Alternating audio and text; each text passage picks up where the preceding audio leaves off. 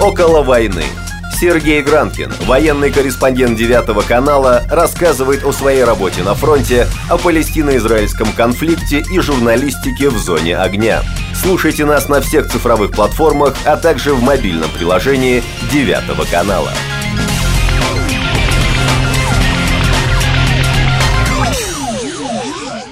Привет всем, это «Около войны», с вами Сергей Гранкин, и сегодня я хочу поговорить на личную тему, ну, личную для меня – о службе тыла израильской армии. Почему личная тема? Ну, потому что я отдал этой самой службе 14 резервистских лет. Ну, резервистский год, он равен месяцу. Тем не менее, большой срок, много чего произошло. Удалось и в войне небольшой поучаствовать. Защитная стена была такая, лежал с снайперкой на крыше в Рамалле. Были и подъемы по тревоге. Может, кто помнит, такой был свадебный зал Версай в Иерусалиме. Тогда нас подняли по тревоге. Наши ребята, наш батальон ездил и на теракт в Табу. Это на Синае там взорвали гостиницу, и наши спасатели, конечно, с трудом пробились на египетскую территорию, работали без техники, голыми руками. Но, в общем, удалось кого-то вытащить.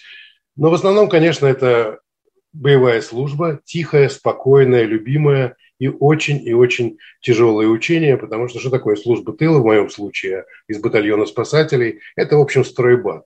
Конечно, много всякой интересной техники. В конце службы я дорос до оператора подземной камеры, но в основном это отбойный молоток, кувалда, ну и перчатки, тяжелый раскрошившийся бетон с арматурой, довольно опасно, потому что все под тобой шатается, падает, и техника безопасности там должна соблюдаться безоглядно. Но, тем не менее, радости особые эти учения нам не приносили, хотя, конечно, на практике потом удавалось эти навыки э, использовать. И как раз недавно закончились учения службы тыла. Я вспомнил молодые годы, самого меня уже давно списали, и решил поговорить с настоящим полковником Ави Берманом службы тыла Израиля – Ави, привет. На спасательной операции в Табе, э, Египет, я тоже э, участвовал. Я был ответственный за э, международные связи этой части и все переговоры с египтянами для того, чтобы прорваться на ту территорию и заниматься спасанием людей, нужно было договориться с египтянами, все-таки это была их территория. Да, это, это была... кошмар, я это э, хорошо помню. Я-то лично в Табе не был. Если вы помните, пустили только э, спецотряд, в основном из офицеров. А нас, э, резервистов, держали на всякий случай около границы, которую мы так и не пересекли. Единственное, что мы могли делать, это ну, сразу готовили технику, там заливали топливо и передавали тем, кому разрешили перейти границу. А их было всего несколько десятков, нас не пускали. Да-да, там были квоты. Египтяне соглашались впускать туда людей по количеству, по ограниченному количеству. И были, я лично ругался и с египтянами, и с командованием этого отряда, так называемая яхца, Хидата Целарци, то есть э, государственный спасательный отряд. Я э, ругался с египтянами, что дали чем побольше, а с э, нашим командованием чем поменьше. Они хотели сотнями туда зайти. Но было, э, конечно, очень важно и интересно. Но все-таки а пару слов... к твоему первому вопросу пару слов о себе, да, если можно. Да, пару слов о себе. Я родился э, в Советском Союзе, во Львове, э, Украина. В 1963 году. В 1973 году э, семья приехала в Израиль, в Хайфу. В 1982 году пошел в армию, начал свою службу в, в Оман, в военной разведке. Прослужил там, вообще прослужил в армии 25 лет. Половину службы прослужил в разведке. А вторую половину в международных отношениях армии обороны Израиля. Занимался связью с европейскими армиями, со связь, занимался контактами с Северной Америкой, конкретно Соединенные Штаты и Канада.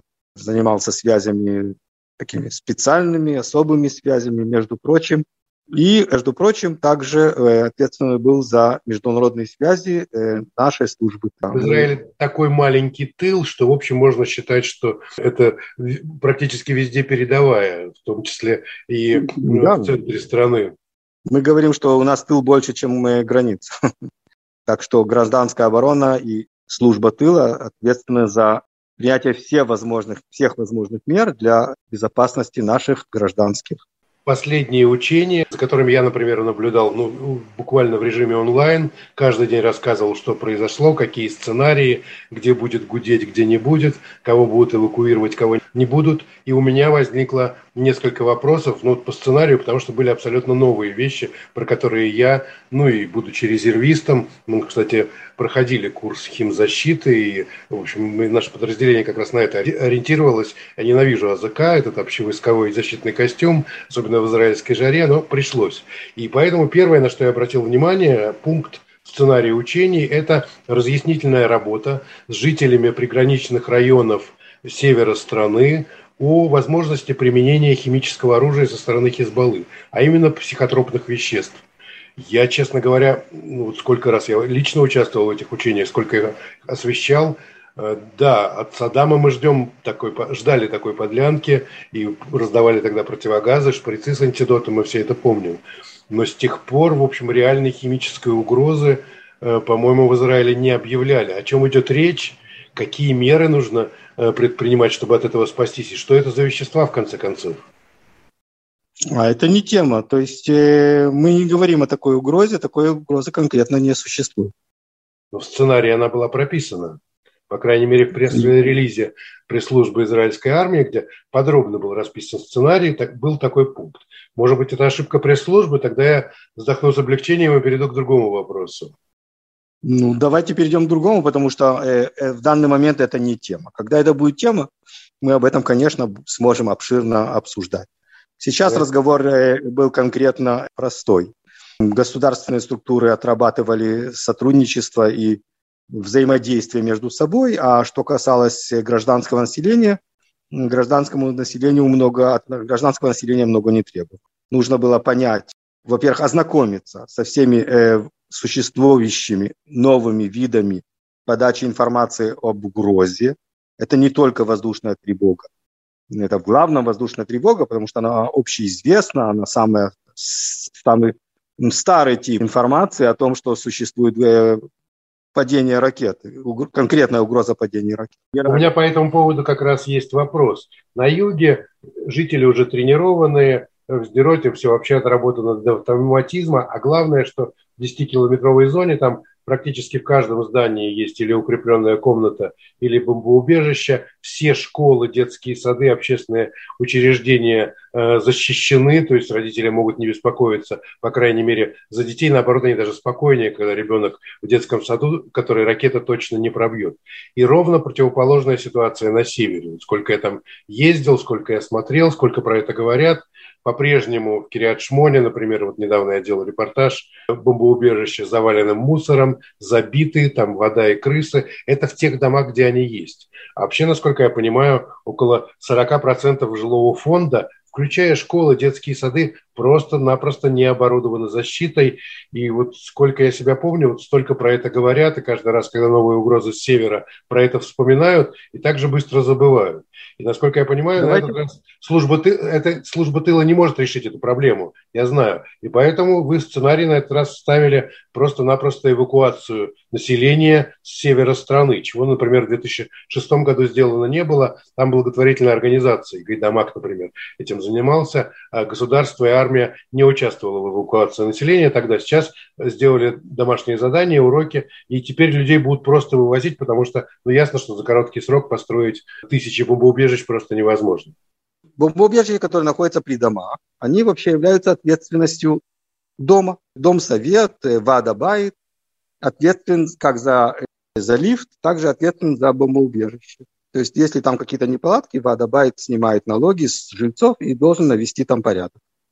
Если там э, захламлено, и люди туда, какой-то сосед туда кое-что положил, и навесил замок, и потом иди ищи, это вопрос, который должен решаться при жителях этого дома.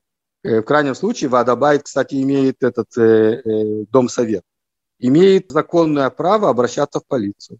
Что касается э, бомбоубежищ, которые находятся общественные, которые находятся на улице, они являются имуществом города. Ави, мы знаем ситуацию в Кириат-Шмоне. Я лично там провел очень печальные три недели в 2006 году. Примерно Сдерот. Время подлета из Ливана ракеты те же 15-20 секунд. Ни до какого общественного убежища никто никогда не добежит, тем более, что э, молодые люди, естественно, там днем на работе или где-то по делам уезжают, дома старики, немощные э, дети, и, в общем, лучше даже не выбегать, по-моему, в такой ситуации, потому что просто не успеешь. Кстати, такие случаи Согласен. бывали, мы про это знаем. Поэтому армия приняла решение, с моей точки зрения, логичное, взять на себя ответственность и, наконец-то, подготовиться к плановой эвакуации. Про нее говорят уже давно.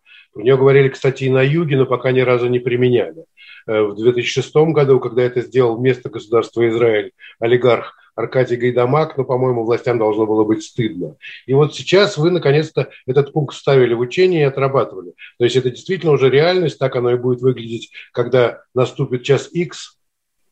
Я хочу сказать вкратце, что в случае надобности мы об этом объявим население, поселения, которые должны в эту процедуру вписаться, об этом знают, их переезд запланирован, они знают, куда они должны переехать, когда это будет э, реально, тогда мы об этом будем все рассказывать и э, объяснять. Да я тоже не хочу ни в коем случае поднимать панику. Просто действительно учения были настолько интересные, столько нового было в сценариях. Но обычно же учения проводятся абсолютно по шаблону. На этот раз действительно шаблоны были сломаны, и видно, что пытаются найти какие-то новые варианты. Это всегда э, приятно. И поэтому у меня последний, ну, наверное, важный все-таки вопрос. Я, в общем-то, слежу за всем, что происходит в израильской армии. Последние несколько недель были полны учений, самых интересных, самых разных голубой флаг, обработанный камень, южная буря. Учения службы тыла не получили названия. У вас что там, пиарщики задремали? Я был в вашей студии прекрасной. Там куча людей с креативными идеями. Почему учения не получили громкое название, громкое имя? Это же самое главное, залог успеха. Как вы яхту назовете, так она и поплывет. Ну, это интересный вопрос, но не ко мне. Это не мое решение. Но э, я думаю, что учение тыла э, – это достаточно важно. Я призываю людей выполнять указания службы тыла, потому что э, неважно, как мы ее назовем, важно, как люди себя поведут. Выполнять указания службы тыла спасает жизнь. Поэтому э, в этом случае нужно обязательно правильно знать, сколько времени есть у каждого из нас до падения ракеты, находясь дома, находясь на работе. Это просто узнать. Заходишь на сайт службы тыла, а кто по возрасту э, трудно, может попросить у родственников, может попросить э, у соседей. И в крайнем случае, и не в крайнем случае, может просто позвонить по телефону 104 104, это информационный центр службы тыла. Там можно спросить все, что интересует э, нас э, в сфере гражданской обороны. Между прочим, сколько вот я живу выставить свой адрес и сказать, сколько у меня есть времени до падения ракеты в моем э, месте, жития, место жительства. А потом не только сколько времени у меня есть до падения ракеты, а потом э, зайти на более безопасное помещение, данное э, мне на то время. И там отсидеть... Да, да 10... это, это мы уже слышали. Я кстати, во время всех эфиров на протяжении всей недели вас просто цитировал, так что можете считать, что я еще не уволился тоже со службы. Где-то в глубине души я себя считаю резервистом по-прежнему. Спасибо вам огромное за эту беседу. Ну, а вы, дорогие слушатели, побывали волею судеб и службы тыла на такой трогательной встрече однополчан и с воспоминаниями, и с полезными советами, и с прогнозами на будущее, которые, как всегда у нас в Израиле, не очень оптимистичные. Но будем надеяться, что так будет не всегда. Всем пока.